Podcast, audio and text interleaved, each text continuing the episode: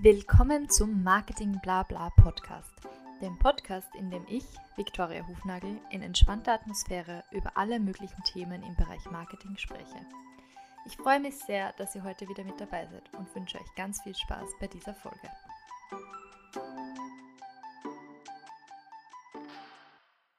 Willkommen zu einer neuen Folge von Marketing Blabla. Heute habe ich wieder einen spannenden Gast bei mir und zwar ist das der Johannes Krivanek von Globe Air.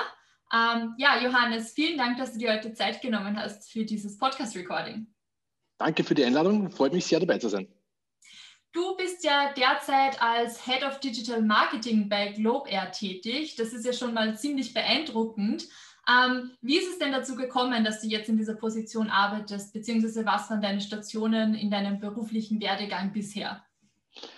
Ja, ich werde ein bisschen weiter ausholen. Ähm, ich habe studiert an der Fachhochschule in Hagenberg in Oberösterreich, damals Medientechnik und Mediendesign, also quasi ein, eine Rundum-Ausbildung äh, aus Kreativität und Technik. Und ähm, habe mich damals während, während des Studiums als Webdeveloper und Performance-Marketer selbstständig gemacht, mhm. was leider dazu geführt hat, dass ich meinem Studium nicht mehr ganz nachgekommen bin, wodurch ich dann im glaube ich, vierten Semester exmatrikuliert wurde.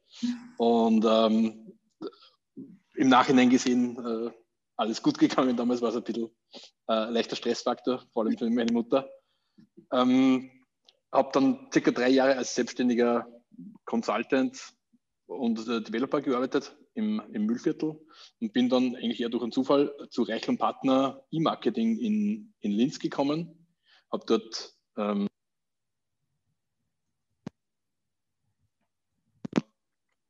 ähm, für große Unternehmen Projekte umgesetzt, auch internationale Projekte. Das war sehr, sehr spannende, sehr lehrreiche Zeit.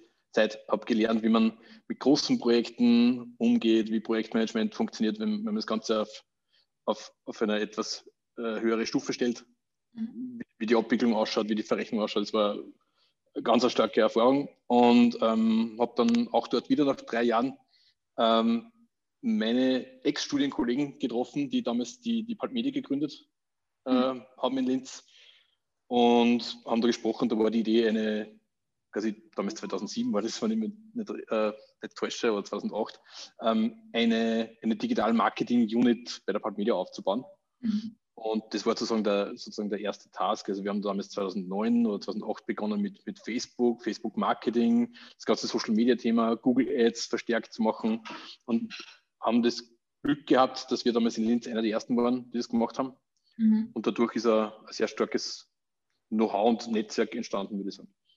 Mhm. Wir können dann auch ja gerne über die wieder noch äh, im Detail sprechen. Mhm. Ähm, ich war dort auch äh, Gesellschafter, also Teilhaber. Mhm.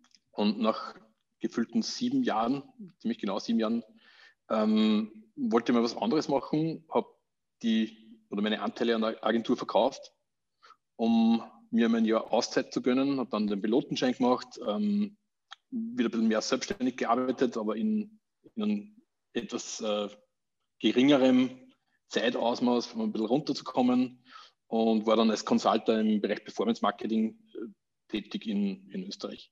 Mhm. Und einer der Kunden, einer der Ex-Kunden ähm, bei der Park Media auch war die, die Globia, also Privatjet Airline aus Oberösterreich. Ähm, die habe ich damals als, als, Kunde gehabt und auch betreut im Bereich Performance Marketing. Mhm. Und aus dem ist dann eigentlich eine engere Zusammenarbeit entstanden, die dann irgendwie 2019 zu einer, zu einer Voll, Vollzeitanstellung geführt hat. Ähm, immer schrittweise mit, mit einem sozusagen mit einem Upgrade mhm. und meine Selbstständigkeit dann sozusagen auf ein Minimum reduziert hat. Und, und so bin ich eigentlich bei der Globe gelandet als Head of Digital Marketing. Mhm. Und ähm, ich, man hat jetzt gemerkt, dass du im Laufe deines Lebens öfters mal gewechselt bist zwischen eben Freelance-Tätigkeit und selbstständiger Tätigkeit und dann eigentlich Unternehmertum, jetzt eben in der Rolle als Head of Digital Marketing. Ähm, Hast du da grundsätzlich eine Präferenz oder hat sich das einfach bei dir so entwickelt, dass du gesagt hast, in dem Teil deines Lebens hat es gut gepasst, dass du eben für selbstständig warst und jetzt äh, passt es einfach gut auf Kundenseite zu arbeiten? Oder gibt es da irgendwie Vor- und Nachteile von den jeweiligen Anstellungen? das ist eine sehr spannende Frage, die man so noch nie gestellt hat, muss ich sagen. Ähm, ich glaube, es ist die Mischung, ähm, beziehungsweise die, die, die, die Freiheit und die Kreativität, das zu machen, was mir Spaß macht. In der mhm. Selbstständigkeit ist es immer ein bisschen einfacher, wenn man sich dann immer selber natürlich einteilen kann, beziehungsweise mit, mit den äh, Partnern oder, oder Mitarbeitern, ähm, dass man immer die Richtung gehen kann, die man möchte. Äh, bei der, bei der Globe war es irgendwie eine, eine, schöne, eine schöne Mischung, würde ich sagen, mhm. weil, ich, weil ich bei der Globe die Möglichkeit habe, mich zu entfalten, was einer Selbstständigkeit sehr nahe kommt, äh, über freies Arbeiten mit äh, sehr flexibler Einteilung, mit äh, Projekten, die in sehr kurzen Abstimmungswegen umgesetzt oder freigegeben werden. Mhm. Ich, ich würde es, glaube ich, in keinem großen Konzern aushalten mit zu vielen Strukturen. Mhm. Also brauche ein gewisses in, in, in dem Angestelltenverhältnis, das jetzt bei mir im Lebenslauf quasi zweimal drinnen steht, mhm. ähm, brauche ich ein bisschen meine, ähm, zwar schon Struktur. Aber auch meine, meine Freiheit entsprechend. Also bei Reichel und Partner, der Wechsel zu Reichel, Reichel und Partner war ja eher da, daher führend, ähm, weil ich mich erweitern wollte. Also ich habe wenig Erfahrung gehabt mit großen Kunden, große Projekte mhm. und äh, schon gar nicht international. Das, das war mir sehr wichtig, dass ich das irgendwie kennenlerne. Und mhm. deswegen der Schritt zu Reichel und Partner. Und jetzt mit der Globe, wenn ich ganz ehrlich bin, hatte das so ergeben. Also es war nicht gewünscht oder gesucht. Mhm. Und ich muss dazu sagen, ich bin ja nebenbei noch immer, wie du weißt, selbstständig ähm, als Consultant mhm. und da aber sehr spezialisiert auf, ähm, auf, auf Unternehmen, die Kunden im, in, in einem ähnlichen Segment wie die Globe haben. Mhm. Okay, verstehe. Ja, das macht natürlich Sinn, dass man ähm, schaut, eben wie du gesagt hast, dass man, welche Fähigkeiten man sich nur aneignen möchte und wie man sie dir am besten aneignen. So hat es sich zumindest jetzt angehört, dass man eben sagt, okay, ich würde gerne Projektmanagement mit großen Kunden machen. Dann macht es natürlich Sinn, diesen Schritt zu Reichel und Partner. Und jetzt eben, wenn es gut ergeben hat, ähm, ist es ja durchaus in Ordnung, wenn man dann sagt, das passt für einen jetzt gerade. Ähm, genau, also genau. Ja. Ähm, genau. Ähm, und äh, du bist jetzt, wie gesagt, Head of Digital Marketing bei Globair. Wie kann man sich Digital Marketing grundsätzlich bei Globair vorstellen? Ist das ähm, was, was in dem Unternehmen eh schon lange etabliert ist, dieses ganze Team oder Department? Wie groß ist dieses Team? Ähm, oder ist das was, was mit dir sozusagen ins Unternehmen gekommen ist?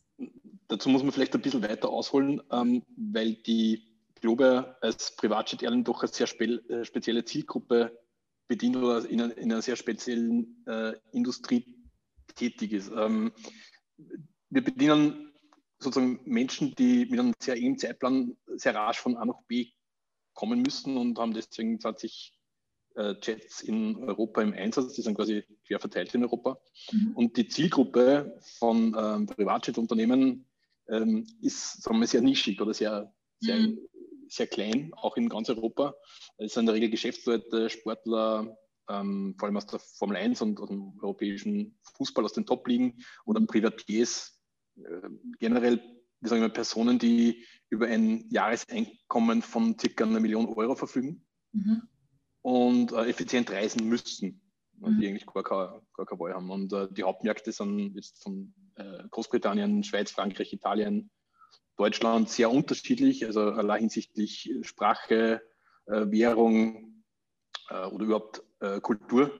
Mhm. Und oder, wenn man dazu noch ähm, Monaco nimmt, wo unsere Zielgruppe ja hauptsächlich zu Hause ist, mhm. ähm, haben wir schon von Haus aus eine sehr spezielle Zielgruppe, ähm, die in Europa etwa 400.000 Personen groß ist. Mhm. Und das Business in der Privatjet-Branche ist sehr klassisch bisher immer gewesen, bis, bis vor fünf Jahren, würde ich jetzt sagen. Mhm. Ähm, also über direkte Kontakte, sehr viel Messen, Events, also zum Beispiel Formel 1 Grand Prix in Monaco oder die Art Basel oder die, das Filmfestival in Cannes. Mhm. Äh, alles immer sehr auf, auf direkter Kontaktebene, über Netzwerke, über Business Circles, äh, ganz wenig online. Also diesen, diesen User, der, wie man sich vorstellt, oder wie ich es mir damals vorgestellt habe, der auf Google nach Private Chat sucht, draufklickt auf die Anzeige und dann einen Privatjet um 8000 Euro bucht, ähm, der ist eher selten. Also es gibt ihn mittlerweile, mhm. aber es war aufgrund der Demografie, weil unser Durchschnittskunde äh, hat ein Alter von 48, wenn ich nicht täusche. Mhm. Ähm, der war vor, vor zehn Jahren noch nicht so affin im, im Netz. Das heißt, wir haben in der Tätigkeit des, des oder in, in, in, unserem Bereich Digital Marketing, den wir da aufgebaut haben bei der Globia, diesem Bereich, haben wir versucht, auf der einen Seite sehr stark im Bereich Brandbuilding zu arbeiten, also die Marke Globia zu positionieren, auch digital zu positionieren, ähm, als Privatjet-Unternehmen mit Effizienz, ähm, Trust, Biosecurity und so weiter. Mhm. Und auf der anderen Seite besteht unser, unsere Tätigkeit oder ja, sagen wir unsere Tätigkeit ähm, aus einem großen Anteil Performance Marketing. Das heißt, wir müssen natürlich schauen, mhm. äh, wie heißt unsere Zielgruppe, wie erreiche ich unsere Zielgruppe ähm, und wie kommen wir zu dem. Es ist anders als bei einem Produkt um 200 Euro, der quasi Click and Buy mhm. macht, haben wir doch mehrere Touchpoints, die wir brauchen, bis wir einen Kunden von, vom Erstkontakt äh, zu einem Flug mit uns bringen. Mhm.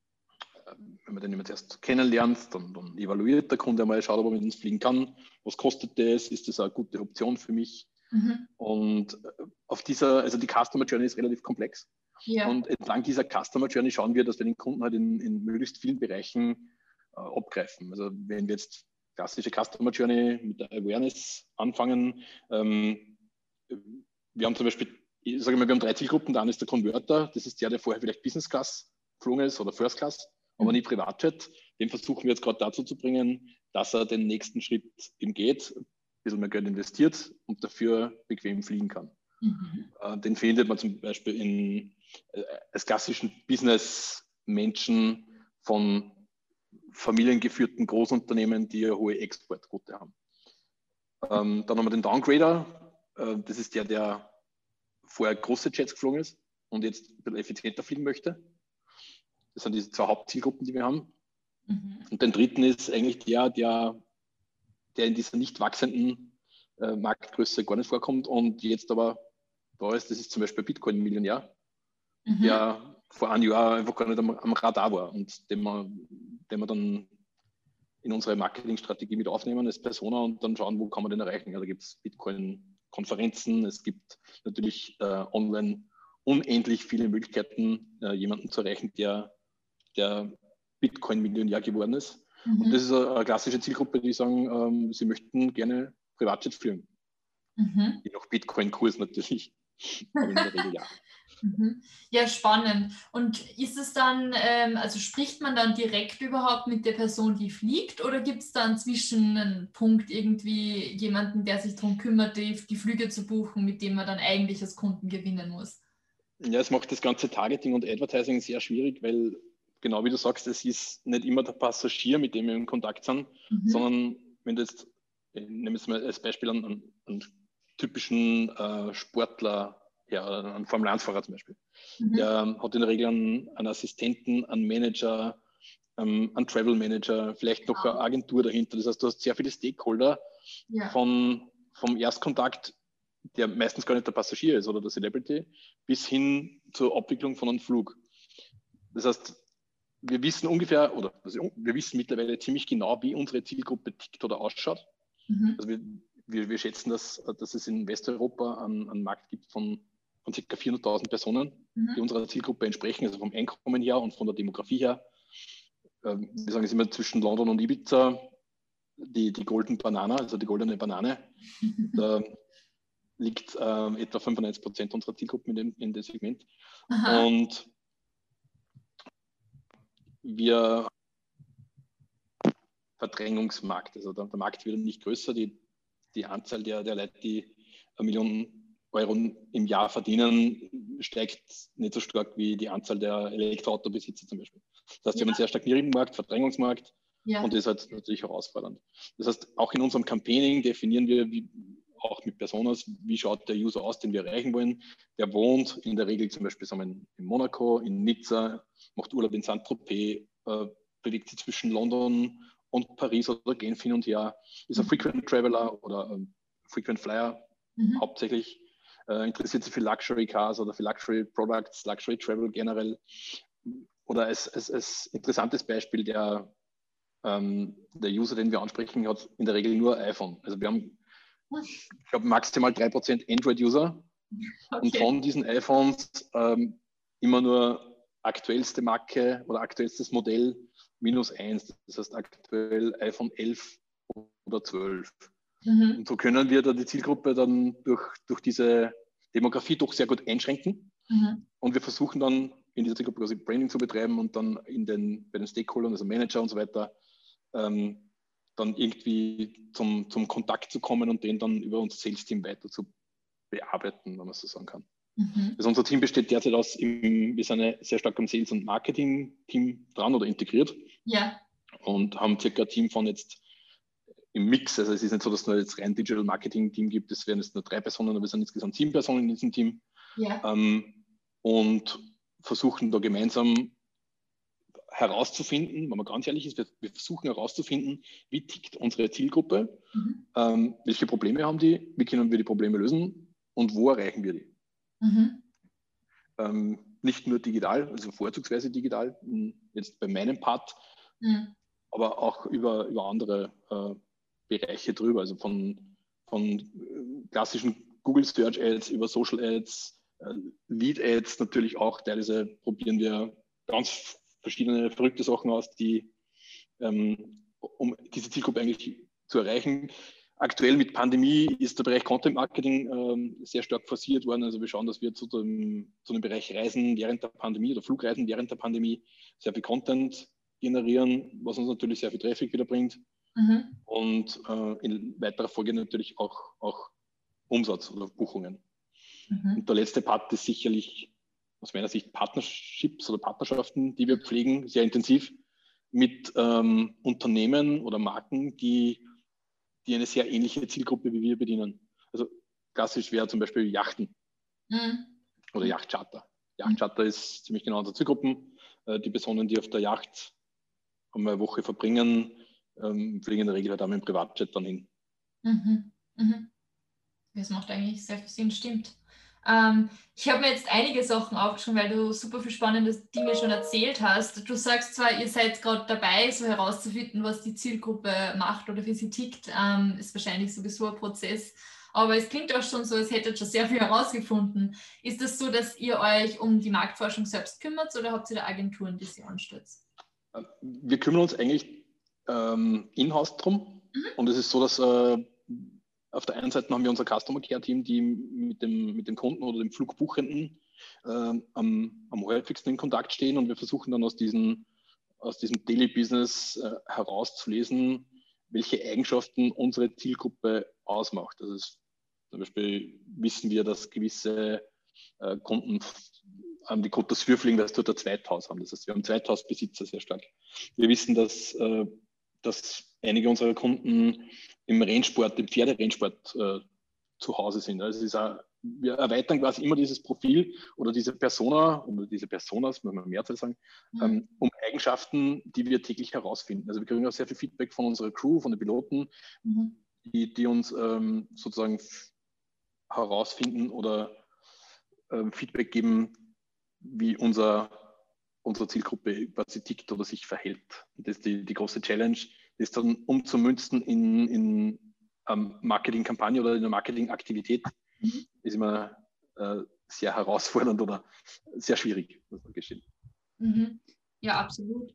Ähm, und äh, wie, wie kommt es, also ich stelle mir das teilweise sehr kompliziert vor, da diese Kommunikation zwischen den verschiedenen Teams ähm, irgendwie zu streamlinen. Gibt es da einen vorgegebenen Prozess oder irgendwie regelmäßige Meetings, wo man sich über diese Themen austauscht oder wie funktioniert das bei euch? Ähm, der Idealfall wäre natürlich, dass wir regelmäßige Sprint-Meetings äh, Sprint machen, wo wir uns dann äh, dazu austauschen. So passiert es auch.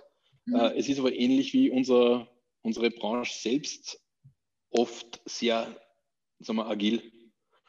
Ähm, der Grund ist, dass, dass zum Beispiel unsere Zielgruppe ja von uns aus gewohnt ist, dass sie innerhalb von zum Beispiel 48 Stunden einen Flug buchen und den auch dann wahrnehmen. Und mhm. ähnlich funktioniert es aber dann auch im Marketing. Also es ist, wir haben sehr kurzfristige Aktivitäten, also wir haben einen Gesamtplan über das Jahr drüber, der, der jedes Jahr sehr ähnlich ist. Also wir wissen, dass, als Beispiel, wir wissen, dass im, im April, Mai die Saison sozusagen beginnt, wo es wirklich dann rund um Ostern wo das Wetter wieder an der Côte d'Azur schön wird, wissen wir, dass das, Flug, das Flugvolumen steigt. Äh, wir wissen, dass wir die ganzen Grand Prix von der Formel 1 haben. Wir wissen, dass wir große Sportveranstaltungen haben, wo, wo wir Sportler äh, eben im, im Chat an Bord haben. Mhm. Äh, wir wissen, dass es sehr viele VIP-Events zu gewissen äh, Zeitpunkten gibt und dem orientieren wir uns ein bisschen. Im Sommer ist sowieso Hochsaison, das heißt, da wird nur geflogen, da ist eigentlich für Marketing wenig Zeit. Ähm, da bereiten wir uns eigentlich schon wieder auf den Winter vor. Mhm. Im Herbst schauen wir, dass wir den Spätherbst noch mitnehmen und äh, einige Veranstaltungen. Dann ist kurz einmal ein bisschen ein leichter Durchhänger, würde ich sagen, im Q3, Q4. Mhm. Ähm, mit Ausnahme von Weihnachten, dann beginnt wieder Skifahren, Ferien. Mhm. Ja, und dann ist eigentlich schon wieder Frühling und das Ganze geht von vorn los. Also es ist ja. wie bei jeder Airline sehr saisonal äh, mhm. getrieben und so funktioniert eigentlich auch unser Marketing. Es sind sehr viele äh, wiederkehrende Elemente oder Dinge, die wir verwenden, aber wir schauen, dass wir trotzdem jedes Jahr irgendwas Neues dazu machen. Mhm. Ähm, wir, erstens für uns, weil es uns Spaß macht, ähm, vermehrt neue Sachen auszuprobieren oder anzudenken. Also eben, wie du ja gesagt hast, Podcast ist auch was Neues für dich und genauso probieren wir ähm, mit Bewegtbildsachen zu machen. Wir versuchen ähm, mobil einfach mehr zu machen oder vielleicht mehr Real-Life-Marketing, weil wir glauben, dass nächstes Jahr die, die Leute wieder gern draußen sind. Mhm. Wir schauen uns TikTok und Clubhouse an, ja. lassen uns selbst viel Raum für Experimente. Ich glaube, man muss nicht immer äh, in der Content Creation nicht immer alles so ernst nehmen, selbst in unserem, in unserem Bereich. Heuer war sehr speziell durch die Pandemie und ich glaube, dass man, oder letztes Jahr in dem Fall, wir, wir glauben, dass wir ab heuer, ab Sommer wieder relativ normales Business haben und auch relativ normales Marketing. Ja, ja, das wäre sowieso meine nächste Frage gewesen in Bezug auf die Pandemie, weil ja der Flugverkehr weltweit da sehr eingeschränkt war. Deshalb ist es bei euch genauso gewesen oder vielleicht ein bisschen weniger schlimm? Ja, man muss sagen, es war ähm, zu Beginn doch eine große Herausforderung. Wir haben gewusst, dass es im, im, im März ähm, quasi mal wirklich einen Stopp gibt. Der ist mhm. auch eingetreten. Und, aber kurz danach war bei uns das das Business mehr als zuvor. Also wir haben natürlich davon profitiert, dass die, die klassischen Airlines am ja. Boden geblieben sind oder relativ wenig geflogen sind. Äh, es sind Strecken aus dem Flugplan gestrichen worden, die wir dann bedient haben. Für viele mhm. Airports war das äh, auch eine Erleichterung. Mhm. Wir haben sehr viele Menschen gehabt, die, die trotzdem fliegen haben müssen, äh, beruflich. Ja. Und dann auf unser Service zurückgegriffen haben. Ja. Äh, Im Sommer war bei uns ganz normal, würde ich sagen. Also besser als zuvor, vielleicht sogar, also mit einer Steigerung. Ja. Mhm. Und normalerweise ist es bei uns so, dass im, mit Jahresende der, der Flugbetrieb wieder ein bisschen abnimmt, aber wir, wir haben jetzt durch, den, durch die verschiedenen Regeln, dann plus Brexit, äh, zwar erschwerte Operations gehabt, aber wir haben im Dezember einen, einen großen Anstieg gehabt und ich, wenn, wenn, ich nicht täusche, haben wir den stärksten September seit zehn Jahren gehabt. Also oh, wow, okay für unsere Branche war, war das ganze äh, Drama um die Airlines eigentlich positiv. Mhm. Und ich glaube, dass wir auch als Gewinner in unserer Branche aus dem Ganzen hervorgehen. Mhm. Und solange die, die Restrictions, also die Einschränkungen von, von Airports und Ländern nicht zu groß werden, von denen wir jetzt ausgehen und der, der Brexit jetzt da keine allzu große Rolle spielen wird, gehen wir davon aus, dass, dass wir im äh, heuer ein sehr gutes Jahr mit, mit Wachstum hinlegen werden. Mhm. Ja, das sind schon mal gute Nachrichten. Okay. Ähm, ja, es ist definitiv verständlich, dass da vielleicht Leute eben, wie du sagst, umgesettelt sind von ähm, diese Converters, für, vor allem dann, weil wenn Business-Fliegen nicht mehr möglich ist normalerweise, dann macht es Sinn, dass man da auf, auf Privatjet umsteigt, wenn es halt möglich ist.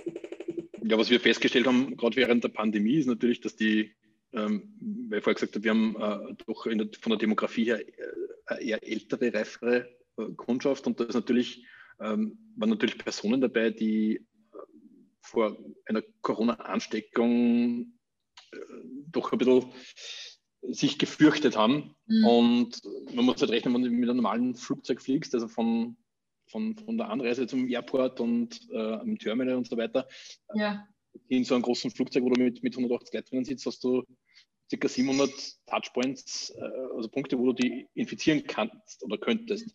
Und das war halt natürlich manche, die sich eine Quarantäne eigentlich äh, nicht leisten können aus Zeitgründen, äh, ein Risiko. Und wir haben geschaut, bei uns sind es maximal 20 Touchpoints, das ist der Privatterminal, das ist dann ein Chauffeur in der Regel, der die zum Flieger bringt. Du bist abgeholt, du hast zwei Piloten, mit denen du in Kontakt bist und vielleicht zwei Securities. Und dann ist das natürlich auch von der, von der Sicherheit oder von der Biosecurity äh, ein wichtiges Thema für, für Klientel älteren Jahrgangs. Mhm. Meiner Meinung nach.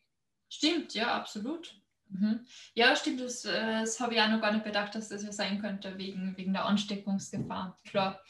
Ähm, ja, ja äh, du hast jetzt gemeint, ihr habt jetzt einen der besten September in, in den letzten zehn Jahren gehabt. Ähm, also schaut alles ja soweit sehr gut aus. Ähm, was sind denn die Pläne oder die nächsten Ziele? Wo geht es hin für Globe Air in, in den nächsten Monaten, Jahren? nächsten Monaten, Jahren ist gut, ja. Ähm, also wir merken doch auf der einen Seite äh, einen, einen sehr großen Shift in Richtung digital. Bei uns wird äh, offline immer weniger, merkbar weniger, also von einem klassischen Offline-Business hin zu einem klassischen Online-Business, würde ich sagen, geht die Reise. Mhm. Ähm, ich glaube, dass wir verstärkt auf individuelle Reiseplanungen uns ausrichten müssen und nicht nur richtig von, von wir bieten den Privatjet von A nach B, sondern ich glaube, dass wir als Glober oder als Reiseunternehmer, was wir eigentlich sind, mhm. äh, den nächsten Schritt wagen müssen, dass wir uns als komplett Reiseanbieter auch sehen. Das heißt, mit ähm, Abholung zu Hause, mit Helikopter-Shuttle, mit mhm. an, Luxury Catering mhm. äh, bis hin zur Experience am Zielort mit Reiseplanung, ähm, Spaß, Fun-Faktor, also alles, was dazugehört, mhm. plus meiner Meinung nach vielleicht auch die, die Abwicklung von, von Hotelbuchungen und der ganzen Reiseplanung alles am Ende des Tages. Alles aus einer Hand für, die, für das Luxury-Segment natürlich. Mhm. Also es wird immer der, der Jet als Bewegungsmittel eine Rolle spielen, ob das in zehn Jahren Drohnen sind oder irgendeine andere Art von Fortbewegung oder äh, Elektrojet oder wie, wie immer auch du es nennen willst, äh, sei dahingestellt. Also wir sehen uns ja weniger als, als Privatjet Airline, sondern eher als, als Timesaver. Also wir, wir, wir haben die Kunden deswegen, weil sie mit uns im Endeffekt Zeit sparen und Zeit sparen heißt auch Geld sparen. Mhm. Und dieses Segment auszubauen, wird sicherlich bei uns Thema werden oder Thema sein. Und vom Marketing-Ansatz her denke ich, dass wir unser Team äh, ressourcentechnisch doch äh, weiter aufstellen werden.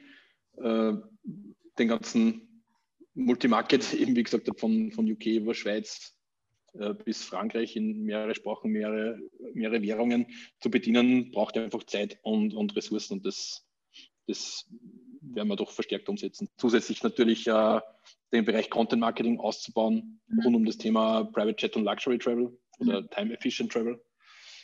Ähm, was mir persönlich Spaß machen würde, ich meine, das ist immer eine Herausforderung, am liebsten, das kennst du sicher auch als Digital Marketing affine Person, äh, am liebsten möchtest du jeden Channel bedienen, den natürlich richtig bedienen, mhm. bei maximaler Qualität. Und wenn es nach mir ginge, würde ich am liebsten jede Woche ein Live-Video mit einer Panel-Session machen oder einen Podcast zum Thema Business Aviation. Mhm. Und wir haben, glaube ich, 70 Piloten, die, die, die unterstützen uns im Bereich Content Creation extrem stark. Da könnte man theoretisch für TikTok und die Rich Kids jeden Tag Content generieren oder ein Reddit EME machen mit unserem CEO. Aber irgendwo musst du halt einfach auch Abstriche machen, nicht nur ressourcentechnisch, sondern auch um eine gewisse Qualität einhalten zu können, denke ja. ich. Und das ist, glaube ich, die größte Herausforderung, dass du evaluierst oder herausfindest, was macht Sinn? Mache ich morgen drei Stunden Clubhouse-Session zum Thema Private Aviation oder setze ich mich doch hin und optimiere meine Google Ads-Kampagnen am französischen Markt, wo ich weiß, dass der funktioniert? Mhm. Wo, wo, kriege ich den besten Return on Invest oder den besten Return on Ad Spend? Mhm. heraus, weil irgendwo muss ich mich rechtfertigen für das Budget und für die Zeit, die ich investiere. Mhm. Und das ist, glaube ich, doch sehr wichtig und herausfordernd. Ist das auch was, was du bei anderen Unternehmen online merkst, oft, dass vielleicht ähm, eine Plattform zu viel bespielt wird und dann die Qualität darunter leidet oder, oder einfach nur was, was dir jetzt persönlich wichtig ist? Ich glaube, das Problem haben alle irgendwo. Ja. Also der, der motivierte Marketingmensch möchte gern wahrscheinlich alles machen und alles cool machen und alles mhm. neu machen und innovativ sein und kreativ sein. Und irgendwo, sobald das Team größer wird, also sobald das Unternehmen größer wird, mhm. hast du so viele Abstimmungsstufen drinnen. Und wie der Robert Seger immer gesagt hat, es gibt einen Punkt, wo man vielleicht dann auch nicht mehr darf. Und äh, das ist halt schade, weil das geht halt immer zu Lasten der Performance. Ähm, ich sehe es schon bei Unternehmen, die, die generell von Grund aus motiviert wären, mhm. äh, Sachen zu machen, Wobei, das ist jetzt meine persönliche Meinung, ich glaube, dass wir in Österreich zwei Probleme haben. Das ist erstens, wir haben äh, keine Fehlerkultur. Wir haben mhm. immer gelernt, von klein auf, Fehler sind schlecht, äh, Fehler sind äh, ein Nachteil oder äh, was auch immer. Es ist eine schlechte Eigenschaft. Und deswegen glaube ich, traut sich ja niemand irgendwie wirklich was Neues zu machen, weil er Angst hat, eben, dass er einen Fehler begeht. Oder dass er dann von dem anderen kritisiert wird, dass das, was er macht, nicht, nicht gut genug ist oder nicht kreativ genug ist oder vielleicht einfach mal auch nicht funktioniert. Mhm. Und da, da, sehe ich einen großen Aufholbedarf kulturell.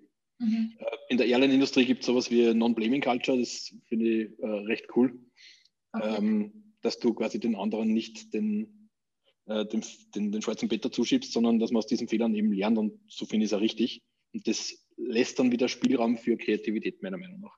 Und das Zweite ist, dass wir in Österreich oder vielleicht im, im, im westeuropäischen Raum ähm, eine gewisse Art von Sturheit oder Abneigung, möchte ich fast sagen, Neuem gegenüber haben. Mhm. Du kennst es sicher in Österreich, dann, dann kommst du mit einer neuen Idee und dann ist das war schon immer so, das haben wir schon immer so gemacht, das machen wir es deswegen genau wieder so. Und du kannst da große Unternehmenswebseiten anschauen, die im Jahr 2021 Meta-Keywords drinnen haben was mich natürlich immer schockiert. Und das ist genau der Grund, warum das so ist, weil es keiner sagen traut hat, dass man das nicht braucht, weil er vielleicht dann einen Fehler macht. Mhm. Das ist meine persönliche Meinung. Mhm. Ähm, ihr habt ja den Unternehmensstandort in äh, Hörsching in der Nähe von Linz in Oberösterreich. Ähm, spielt das Thema Österreich und dass ihr österreichisches Unternehmen seid ähm, im Marketing eine Rolle? Ähm, ja und nein. Also aus unternehmerischer Sicht ist der Unternehmensstandort eher zufällig. Dadurch, dass unser Investor Eigentümer von der Polytech ist, haben wir den Standort Hörsching dort äh, gewählt oder wählen müssen. Mhm. Und recht happy an dem Standort, weil mittlerweile Linz ja auch mit, ähm, ein gewisses kulturelles Programm für, für unsere Mitarbeiter und Mitarbeiterinnen bietet. Ja.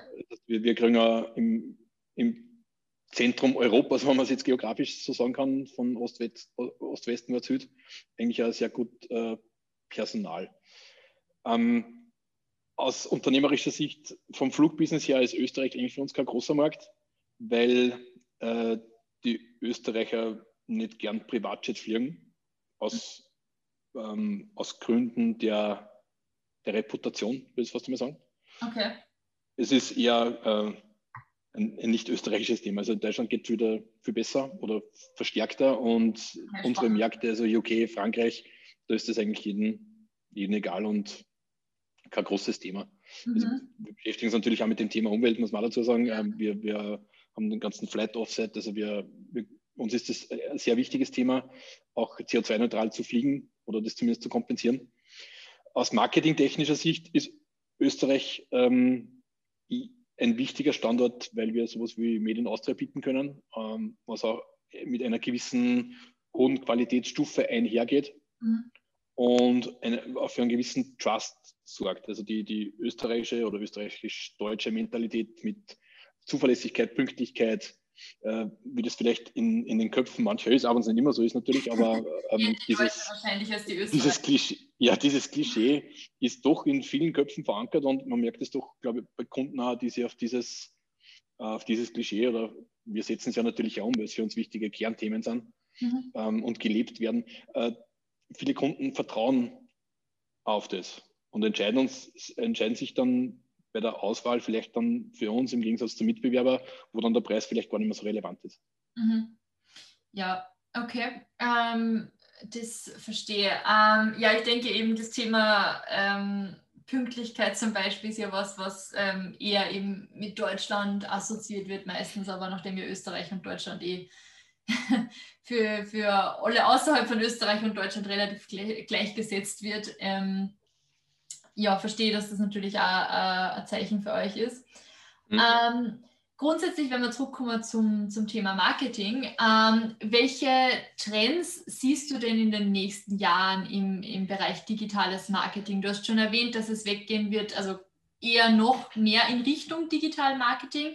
Aber ähm, gibt es irgendwas wie zum Beispiel jetzt äh, Clubhouse oder generell eben Audiomedien oder welche Trends siehst du da, die jetzt in den nächsten Jahren wichtiger werden?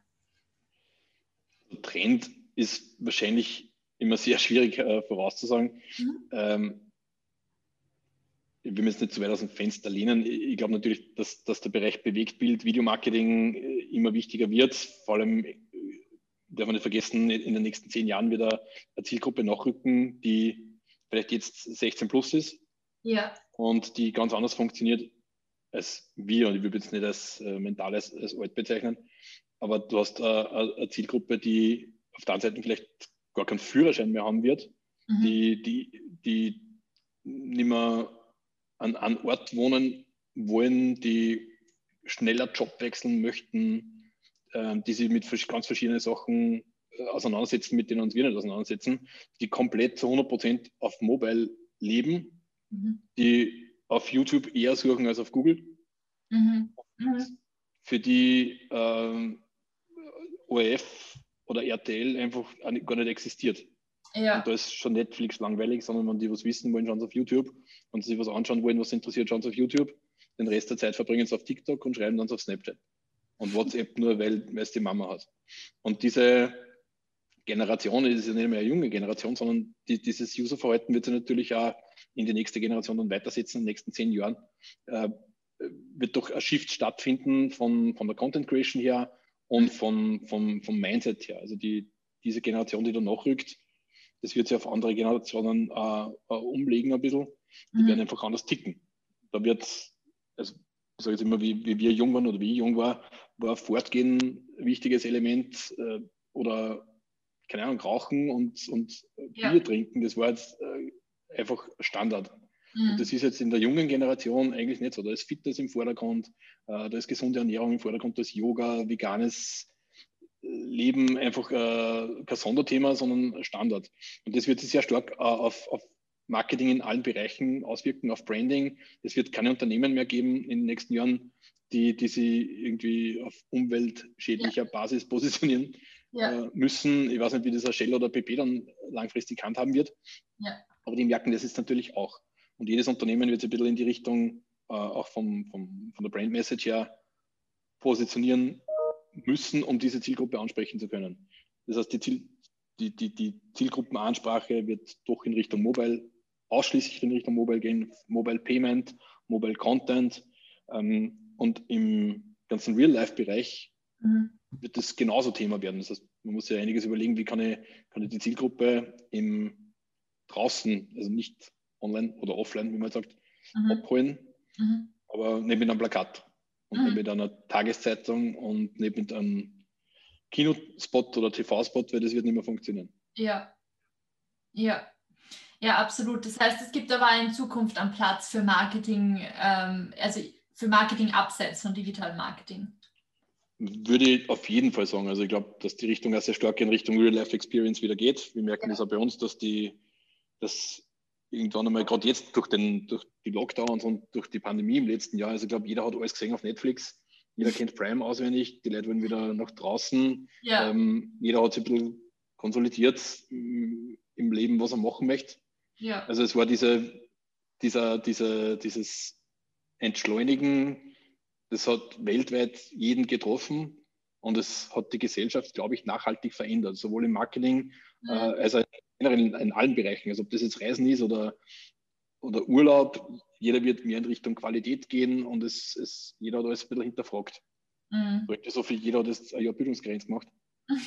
Also so, wie, wie es halt klassisch dann ist, wo man dann äh, sich überlegt, möchte ich das überhaupt noch machen, was ich jetzt mache.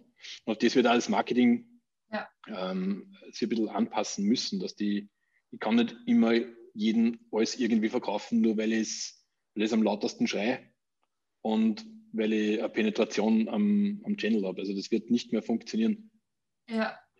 Ja, das ist absolut ein spannendes Thema, wo man dann, was sich erst in den nächsten 15, 15, 20 Jahren zeigen wird, wie die Pandemie eben die Gesellschaft nachhaltig verändert hat und eben ob so Themen wie ähm, eben diese Real-Life-Experience und dass man mehr ähm, Purpose und mehr ähm, ja, dass eben äh, die, die, der Sinn in der Arbeit zum Beispiel und den, den Erfahrungen, dass, ob das nachhaltig bleibt oder ob sie das vielleicht innerhalb von den nächsten fünf Jahren schon wieder relativiert hat, das mhm. wird sich halt dann zeigen. Aber es ist auf jeden Fall was, was spannend wird und was man dann erst im, in der Retrospektive wirklich sagen können wird. ich glaube, der Digitalbereich wird sich ein bisschen verändern von den Marketing-Menschen her oder von den KPIs, die man immer definiert, die sowieso nie wieder erreicht. äh, dass, also, äh, viele Agenturen, die, die der Zeit ein bisschen voraus sind, also moderne Performance-Agenturen in, in, Österreich oder in Deutschland, mhm. ähm, haben das eh schon immer prophezeit, aber das ganze Engagement, dass du einen grünen KPI einem Report hast, weil ich jetzt 17 Likes statt 24 habe, oder statt 14 in dem Fall, ähm, ich glaube, dass das ähm, nicht mehr äh, relevant sein wird, weil wofür? Also ich glaube, dass, dass, es einen Shift vom, vom, vom Adspend ein bisschen geben wird in Richtung nachhaltigeres Branding oder Markenpositionierung und weg von diesen äh, Schnellschuss-Performance-Ads auf äh, Kampagnen oder mit Influencer-Rabattcodes. Ich glaube, dass sie das nicht halten wird. Mhm. Also schnell mal eine Gesichtscreme kaufen, weil es die Gera Lewis anpreist für 35 Euro weniger. Das glaube ich ist nicht nachhaltig. Das, die Leute sind nicht dumm und das wird sich, wird sich, wird sich stark verändern. Die, die Brand Message wird sich verändern und die Unternehmen und die Produkte werden sich sehr stark verändern. Mhm. Du hast ja vorhin schon erwähnt, dass ähm, ihr sehr stark eben im Performance-Marketing tätig seid, aber dann an, auf der anderen Seite vor allem auch Content-Marketing ähm, während der Pandemie, Pandemie, jetzt für euch genutzt habt. Ähm, wie ist für, für dich persönlich, gibt es einen Fokus auf einen von den zwei Dingen oder geht es darum, eben von Content ähm, eine Conversion dann in Performance zu schaffen oder wo ist da der Fokus? Wie priorisierst du da? Ich muss gestehen, ich habe das selbst auch ein bisschen weiterentwickeln müssen in meinem in mein Mindset. Also für mich war Performance Marketing oder Google jetzt vor allem war für mich immer das, das Größte und hat mir am meisten Spaß gemacht. Mhm. Ähm, wir haben gemerkt, wenn, wenn wir mehr in Richtung nachhaltigen Brandaufbau investieren, dass das zwar dauert, aber sich dann wirklich langfristig auszahlt. Ja. Also wir haben unseren Google Ads Band wirklich reduziert von, von fünfstelligen Beträgen im Monat auf null. Ja. Haben viel in Content Marketing und SEO investiert. Ja. Und haben versucht, quasi einfach der bessere Player am Markt zu sein. Also nicht der, der wirklich sagt, hey, wir fliegen am billigsten, am schnellsten oder sonst was, sondern ja. wir haben geschaut, dass wir ein Rundum-Paket bieten, ähm, das in der, in der Ansprache am User von, von Logo-Redesign über, über quasi die Wahrheit zu sagen, einfach, dass man sagen, okay, du kannst innerhalb von 48 Stunden fliegen, aber früher geht halt nicht. Ähm, unser Boarding dauer ist so lang, äh, wir bieten Biosecurity und so weiter, dass wir mit, mit den richtigen Messages und Covid war dann natürlich für uns präsentierend, dass wir gesagt haben, wir wollen die Kommunikation, die Online-Kommunikation äh, maximal aufrechterhalten. Das heißt, wir haben wir haben uns nie zurückgezogen und haben, haben versucht, so viel Content zu dem Thema wie möglich ähm, zu generieren und vielleicht auch gar nicht so direkten Content, der uns jetzt äh, für Sales hilft, sondern wir haben zum Beispiel eine Corona- oder Covid-Map bastelt, wo du sagen kannst, okay, ich bin Österreicher von der Staatsbürgerschaft her, ich möchte von Österreich nach Frankreich fliegen, welche Einschränkungen habe ich? Oder kann ich gerade fliegen oder kann ich nur mit einem Test fliegen?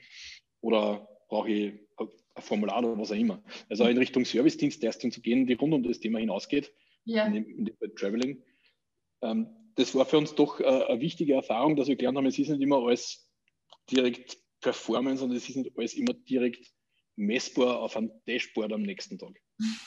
also man, das hat vielleicht ihr am meisten lernen müssen, aber es ist, ähm, es ist schon wichtig, dass man das Ganze auch sauber trackt und ähm, über die gesamte Journey hindurch immer dann feststellt, was, was war mein Hebel, den ich da jetzt vielleicht noch ein bisschen ähm, skalieren könnte. Mhm. Aber im Endeffekt ist der, wie du gesagt hast, der nachhaltiges Content Marketing, denke ich, in der Kombination mit Brandbuilding der größte, der größte Leverage bei Erfolg im ja. Online-Marketing. Ja, also ich persönlich fände es super, wenn, wenn es sich genauso entwickelt, wie du gesagt hast, weil eben natürlich ich glaube, jeder im Marketing stimmt zu, dass es einen kreativen Bereich gibt und einen analytischen und dass beides sehr wichtig und ist und seine Berechtigung natürlich hat. Aber das Tolle ist eben genau die zwei in Kombination anzuwenden und wo es geht und wo es sinnvoll ist, Zahlen anzuschauen und äh, Verhalten anzuschauen und auf der anderen Seite, wo es eben darum geht, dass man zusätzlich noch was anbietet in Form von Content, eben was jetzt über die Erwartungen des normalen Konsumenten hinausgeht ähm, kann das genauso ein, ein, Hebel eben sein oder Möglichkeit sein, ähm, in eine noch eng, engere Beziehung mit den Kundinnen zu treten oder ähm, eben neue Kunden zum Beispiel auch zu akquirieren. Es war immer unser, unser Gedanke, dass wir, wenn wir einen Kunden haben und den, oder das ist, ist ja für jedes Unternehmen gültig, wenn du einen, einen Kunden hast, den du bedienst oder wirklich betreust, der zufrieden ist, ähm, mhm. weil du Qualität abliefern kannst und weil es da die Zeit nimmst für Qualität, dann ist der Preis nicht mehr so entscheidend. Ja. Ähm, dann hast du dann einen langfristigen Kunden und das macht ja entlang der Customer Lifetime Value natürlich viel mehr Sinn, ähm, einen Kunden zu, zu, generieren, der, der dann nachhaltig bleibt. Und dann ich muss natürlich den Kunden genauso mit Marketing und Advertising bedienen, damit mhm. er mir nicht vergisst, das ist eh klar, das Vergessen für entlang der Customer Journey, setzen immer nur vorne an. Mhm. Ich muss natürlich äh, hinten nach dem Verkauf oder in der Betreuung ähm, genauso ansetzen, um erfolgreich zu sein, um langfristig erfolgreich zu sein.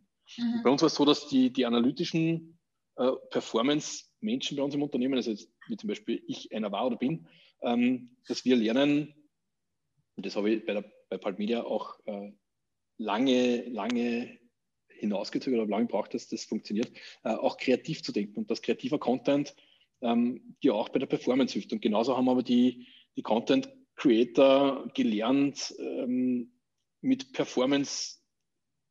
Performance-Kennzahlen umzugehen. Mhm. Und das, nur weil es jetzt grün oder blau ist, verkaufe ich vielleicht nicht mehr, aber ich kann mir es halt irgendwann mal trotzdem anschauen, welche Art von Content mir auf irgendein KPI, den ich vielleicht vorher nicht beachtet habe, ähm, einen, gewissen Hebel gibt. Mhm. Und ja. diese Sachen zusammenspielen in der dritten Kombination mit ähm, IT und Sales, dann kann man natürlich ganz andere äh, Berge bewegen. Mhm. Oder jeder auf der gleichen Wellenlänge ist und äh, am gleichen Strang zieht. Finde ich mhm. immer wichtig.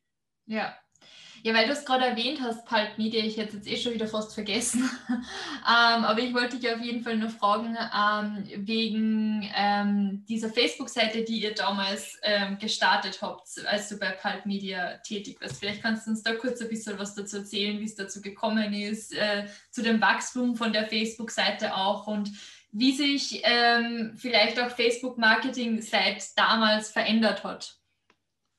Ah, es ist ja doch schon einige Jahre her. Ähm, wie hat es begonnen? Es war so, dass wie, also kurz bevor Facebook im deutschsprachigen Raum ähm, an, an Fahrt aufgenommen hat, äh, mhm. haben uns wir mit dem Thema aus Agentursicht natürlich schon ein bisschen länger beschäftigt. Es war damals war StudioVZ noch relativ groß, was du dich noch erinnern kannst. Mhm. Also wirklich schon lange her. Mhm. Ähm, MySpace war nicht mehr da, aber trotzdem, Facebook war noch nicht der richtige, der große Player. Wir haben eigentlich damals aus einer aus einem Spaß heraus verschiedene sinnlose Seiten angelegt mit verschiedenen sinnlosen Themen. Und ähm, mhm. eine Seite davon war unnützes Wissen. Einfach, mhm. einfach nur so. Es war eine von, glaube ich, von 30 oder 40 Seiten, die wir damals angelegt haben. Und es war ein bisschen so ein, ein leichter Wettbewerb zwischen dem Paul Lanzesdorfer, dem Robert Bogner, dem Matthias Bauer und mir, dass man sagt, okay, wer hat Seiten, die ein bisschen an Viralität Schub aufnimmt oder ein bisschen ein bisschen Follower dazu gekriegt. Das war im, im Minisegment, damals muss man sagen. Da haben wir bei ein paar andere Seiten auch noch gehabt. Der, der Paul hat zum Beispiel das gehabt zum, zum Thema äh, äh, Kino, Kinofilme, was eigentlich auch nicht so schlecht funktioniert hat. Und irgendwie hat sich dann herauskristallisiert, dass diese unnütze Wissenseiten, weil es halt einfach witzig war und kurzweilig, dass das irgendwann so einen, einen leichten Hockeystick-Effekt gekriegt hat. Und dem, dem haben wir dann quasi nachgeholfen, indem wir äh, Facebook Advertising auf diese Seite ausprobiert haben. Und ich würde jetzt im Nachhinein sagen, zufällig, aber äh, natürlich auch strategisch angesetzt, ähm, auf, auf ganz kleinen lokalen thematischen Gruppen, ähm, äh, wie soll man sagen, auszuspielen oder den, den Content quasi oder die, den, den Ad-Content passend auf eine ganz kleine lokale Zielgruppe auszuspielen mhm. und dann schauen, dass das halt dann dort viral geht. Es war damals aber eine Zeit, wo da dann der, der, der, Feed noch ganz anders ausgeschaut hat. Du hast ähm, äh, jeder Like ist eigentlich jeden anderen wieder angezeigt worden und ich kann mich erinnern, also Ansatz war, ähm, dass wir der, eben an der FH, wenn wir alle an der FH in Hagenberg studiert haben, dass wir dort äh, mit, mit Ads begonnen haben, weil wir gewusst haben, dass die natürlich alle technisch oder social mediamäßig affin sind dem Thema gegenüber und schon mehrere Leute Facebook haben. Mhm. So haben wir quasi gestartet. Wir haben uns quasi immer irgendwelche Städte herausgesucht mit irgendeinem Thema, haben die Zielgruppen, so gut es damals ging, getargetet mhm. und haben mit einem unnützen Fact sozusagen Likes generiert. Und die Likes auf die Ads waren damals im Newsfeed sichtbar. Und dadurch hast du dann in diesen kleinen Zielgruppen immer so eine Art Mini-Hockeystick-Effekt.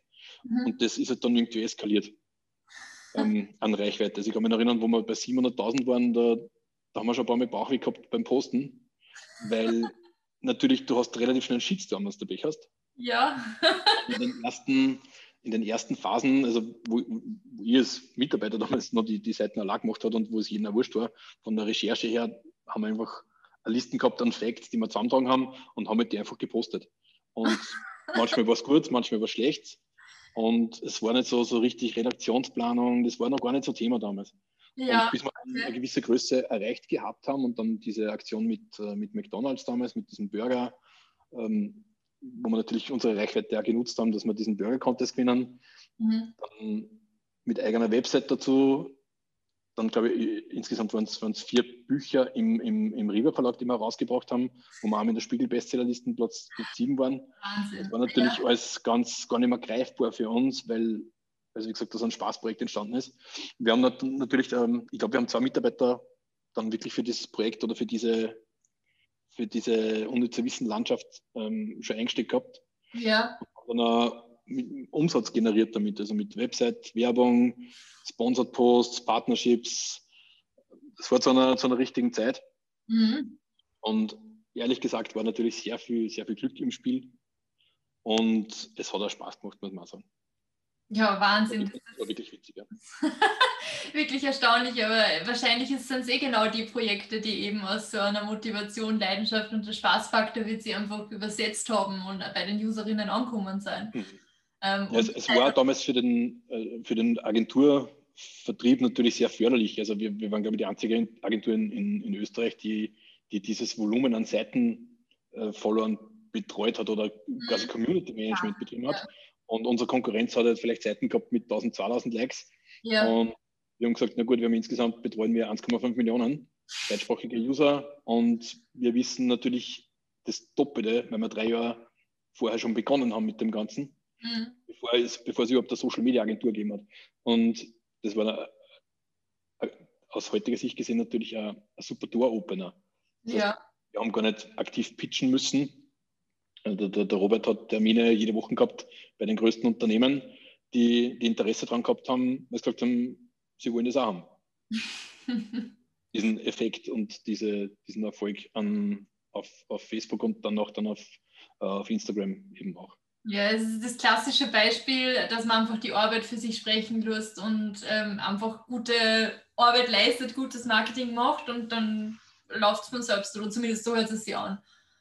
Genau, ja, so würde, es, würde ich zustimmen. Super. Ähm, jetzt habe ich noch äh, zwei Fragen zum Abschluss. Ähm, zwar die, die erste wäre mal, ähm, was würdest du sagen, ist für dich so der beste Part deines Jobs? Was macht dir am meisten Spaß? der beste Part meines Jobs. Ähm, ich glaube, es ist eine Kombination aus zwei Parts. Der erste Part ist Flugzeuge. Äh, ich bin seit seit ich vier bin, äh, ein Fan von, von dem ganzen Thema Aviation, Flugzeuge, mhm. Airlines. Das hat mich immer beschäftigt, immer fasziniert. Äh, ich habe mittlerweile eine Access All Areas Card für, einen, für einen Flughafen. Mhm. Mich beschäftigt das Thema sehr stark. Ich, kann, ich bin dem Thema Jets oder Privatjets sehr nahe. Äh, bei der Global dürfen die Mitarbeiter mit dem Jet fliegen bei Überstellungsflügen. Es ist natürlich eine Erfahrung, die, die unbezahlbar ist. Mhm. Und diese Nähe zur, zur Aviation oder dieses internationale Team an Piloten äh, ist immer sehr motivierend und sehr abwechslungsreich. Also es ist, es ist nie langweilig. Es ist zwar immer oft sehr agil und stressig, aber es ist nie langweilig. Und das ist für mich der, der Kernfaktor, der, der das Ganze auch lustig macht, finde ich. Mhm. Und das Zweite ist die, muss man wahrscheinlich dem, dem, dem, dem Bernhard Fragner, den CEO von der Globe und äh, die, die, das ganze obere Management sehr loben, äh, die Freiheit, die wir im Marketing genießen. Mhm. Ähm, es betrifft alle Marketing- und Sales-Mitarbeiter. Also wir haben oft vielleicht Ideen out of the box und wir dürfen die in dem Bereich umsetzen. Es ist ein bisschen was, hat ein bisschen was von Growth Hacking äh, in, in einer abgespeckten Form wahrscheinlich, weil, weil wir den Markt nicht skalieren können, mhm. aufgrund der der, der potenziellen äh, Kunden. Ja. Aber es, es, es sorgt für, für abwechslungsreiche Kreativität, würde ich mal behaupten. Mhm. Das heißt, die, ich, ich freue mich am Montag in der Früh, wenn ich ins Büro fahren kann, mhm. weil ich weiß, ich kann wieder was Cooles umsetzen. Und das mhm. hat sicher mit einem Flugzeug zu tun. also das Thema und die Freiheit dann im Marketing, sich da ausleben zu können. Mhm. Ja, dazu kommt natürlich, dass wir unsere Dienstreisen, äh, Reisen, ähm, die ja auf unsere Hotspots erstrecken. Also wir sind ja in, in London und Nizza und Saint-Tropez unterwegs, was das Ganze natürlich sehr angenehm macht und äh, lustig macht. Dazu kommt das Netzwerk, das wir uns da aufbauen oder die Leute, die wir kennenlernen. Das sind immer sehr interessante Menschen, die, die viel zum Erzählen haben. Und ähm, das, das rundet das Ganze doch sehr schön ab, muss ich sagen. Mhm, mhm, kann ich mir vorstellen, ja. Ähm, es gibt jetzt sehr viele Menschen, die sich den Podcast anhören, sind jetzt gerade erst dabei, ähm, sich so, so eine Karriere im Marketing überhaupt vorzustellen oder darüber nachdenken, ins Marketing zu gehen. Ähm, welchen Tipp oder welche Tipps würdest du denen denn mitgeben, wenn, wenn jetzt wer überlegt, sich irgendwie in Richtung Marketing weiterzuentwickeln oder ähm, beruflich einzusteigen? Ähm, also schwierige Frage natürlich. Ich würde persönlich empfehlen, dass man sich selbst vielleicht eine Fehlerkultur anzueignen. Ja. Ähm, weil ich glaube, dass das sehr wichtig ist, zu scheitern. Und ich habe da lange dafür gebraucht, wenn man doch ein bisschen vielleicht erfolgsgetrieben ist oder, oder das sich selber immer sehr, die Ziele sehr hoch hält, dann ist das am Anfang sehr schwierig, wenn man scheitert. Aber äh, ich glaube, im Nachhinein gesehen ist das äh, das Wichtigste, was man machen kann. Vielleicht auch gezielt scheitern, vielleicht mit ein bisschen Sicherheitsnetz, wenn es nicht ganz so leicht ist. Man muss nicht immer all in gehen. Aber scheitern, scheitern zu lernen mit einer Fehlerkultur ist essentiell, gerade für Marketing, meiner Meinung nach. Mhm. Und was ich empfehlen würde, ist, dass, dass man vielleicht an, anhand eigener kleiner Projekte, vielleicht in, in, in, Gruppen mit Gleichgesinnten oder in, in, Teams oder wie immer, äh, dass man versucht, sich selbst Know-how anzueignen anhand eines eigenen Projektes, wo man mal machen kann, was man will.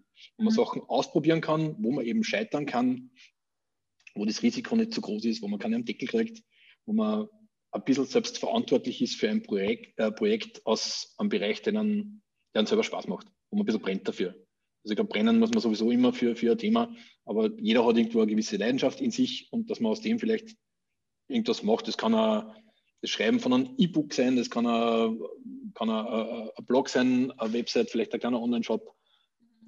Ähm, ich glaube, das kann man sich mit, mit Hilfe von kostenlosen Tutorials oder E-Books, die, die online ja kursieren, sehr stark, äh, sehr schnell auch anlernen. Die, die Lernkurve im, im Online-Marketing finde ich finde eigentlich sehr ähnlich die eines Piloten. Also als Pilot lernst du nach 15 Stunden, wie du allein ein Flugzeug landen kannst. Und im Online-Marketing ist das sehr ähnlich. Du kannst sehr, sehr, rasch sehr viel aneignen, sehr viel ausprobieren und sehr viel umsetzen. Du, du, du lernst dadurch auch Mess Messung, äh, Tracking, äh, Skalierung vielleicht, Attribution, diese Themen. Und das hilft da quasi bei jedem anderen Projekt auch, weil du dieses Wissen ja dann anwenden kannst. Mhm das wäre so, so, so, so mein, mein Tipp, Wissen aneignen und nie stehen bleiben. Mhm. Ja, absolut. Ähm, verstehe ich komplett. Ähm, Wissen aneignen. Ähm, du sagst ja auch, äh, man kann sich vieles davon einfach online gratis ja schon suchen in E-Books oder in anderen, eben junge Generation auf YouTube, schnell mal was suchen und irgendwelche Marketing-Tutorials anschauen. Das ist sicher ein guter Start. Vielleicht als Zusatz zum, zum Thema Wissen aneignen. Ähm, was mir immer motiviert hat, muss ich sagen, sind äh, Online-Marketing-Konferenzen. Ja. Ob das jetzt der Web Summit ist, der vielleicht jetzt mit Portugal nicht ganz der günstigste oder SEO, OMX, ähm, ja. gut auf Gleichgesinnte zu treffen, in einem, in einem bisschen entspannteren Umfeld, zu einem Preis-Leistungs-Verhältnis, das eigentlich sehr fair ist.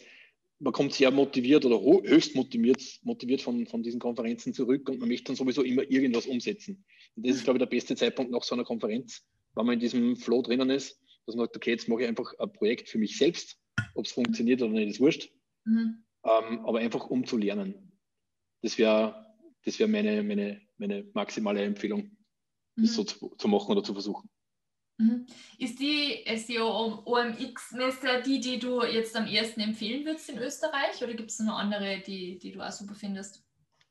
Ähm, das war jetzt nur ein Beispiel, weil es für mich eine der wichtigsten Konferenzen ist, gerade in Österreich. Ja. Äh, persönlich finde ich den, den Web Summit in, in Lissabon ähm, sehr anspruchsvoll, aber ist natürlich schon ein hohes Niveau und doch sehr groß. Also es sind trotzdem 15.000 Leute. Wer weiß, wie das als nächstes wieder stattfinden kann. Ja. Dann ähm, Konferenzen, Konferenzen die, die trotzdem ein bisschen eine Nische haben, also zum Beispiel reine, reine Suchmaschinen-Konferenzen ja. für, für, für Google Ads oder Searchmetrics und äh, Searchmetrics, sage ich, äh, ähm, SMX wäre sicher zum, zum Empfehlen, wenn man es irgendwo vertiefen würde, mhm. weil man halt erstens mal wirklich was lernt und zweitens der Hauptgrund unglaublich motiviert zurückkommt. Mhm. Aber es ist eine gute Einsteiger, es gute Einsteigerkonferenz, die OMX in Salzburg. Okay, mhm. alles klar, super. Ähm, ja, also danke auf jeden Fall, dass du dir Zeit genommen hast, jetzt in, in den letzten 50 Minuten ähm, dein Wissen mit uns zu teilen. Ich glaube, da war sehr viel ähm, Sinnvolles dabei, was man vielleicht der eine oder andere für seine eigenen Kampagnen umsetzen kann und sonst war es auf jeden Fall spannend, einmal zu hören, wie das ist, wenn man so ein höheres Preissegment anspricht, äh, anspricht mit so einer sehr, ja, doch Premium-Dienstleistung. Also danke auf jeden Fall, dass du diese ganzen Insights mit uns geteilt hast. Ja, danke für, für die Zeit. Es war sehr spannend und es hat, hat mir sehr viel Spaß gemacht.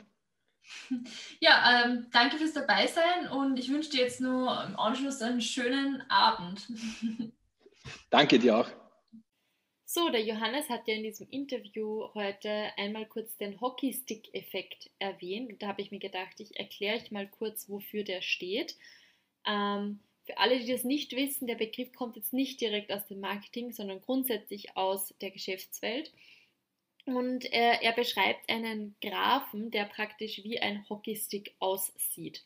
Das heißt, ähm, wenn man jetzt zum Beispiel von Verkäufen oder Umsatz oder Wachstum ausgeht, dann ist der Graph zuerst sehr flach, die Linie verläuft sehr flach und dann sieht man einen ganz plötzlichen Anstieg. Und das ist, verläuft dann eben genau nach der Form eines Hockeysticks. Genauso gibt es auch den umgekehrten Hockeystick-Effekt. Das wäre dann, wenn zuerst ein, also zuerst ein sehr hohes Level ist ähm, von Verkäufen, aber ein sehr flaches, also kein Wachstum, und dann plötzlich ein Einbruch der Zahlen stattfindet. Das wäre dann der umgekehrte Hockeystick-Effekt.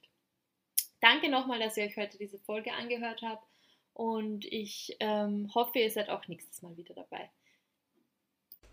Das war's auch schon wieder mit dieser Folge von Marketing Blabla. Vielen Dank fürs Dabeisein. Wenn euch die Folge gefallen hat, würde ich mich freuen, wenn ihr dem Podcast folgt, um keine weiteren Folgen mehr zu verpassen. Weitere Infos zum Thema gibt's auch auf Instagram bei @marketingblabla. Ich freue mich außerdem immer über euer Feedback oder Kommentare. Ganz einfach via Instagram Directs oder via E-Mail an victoria.hufnagel.livest.at. Bis zum nächsten Mal.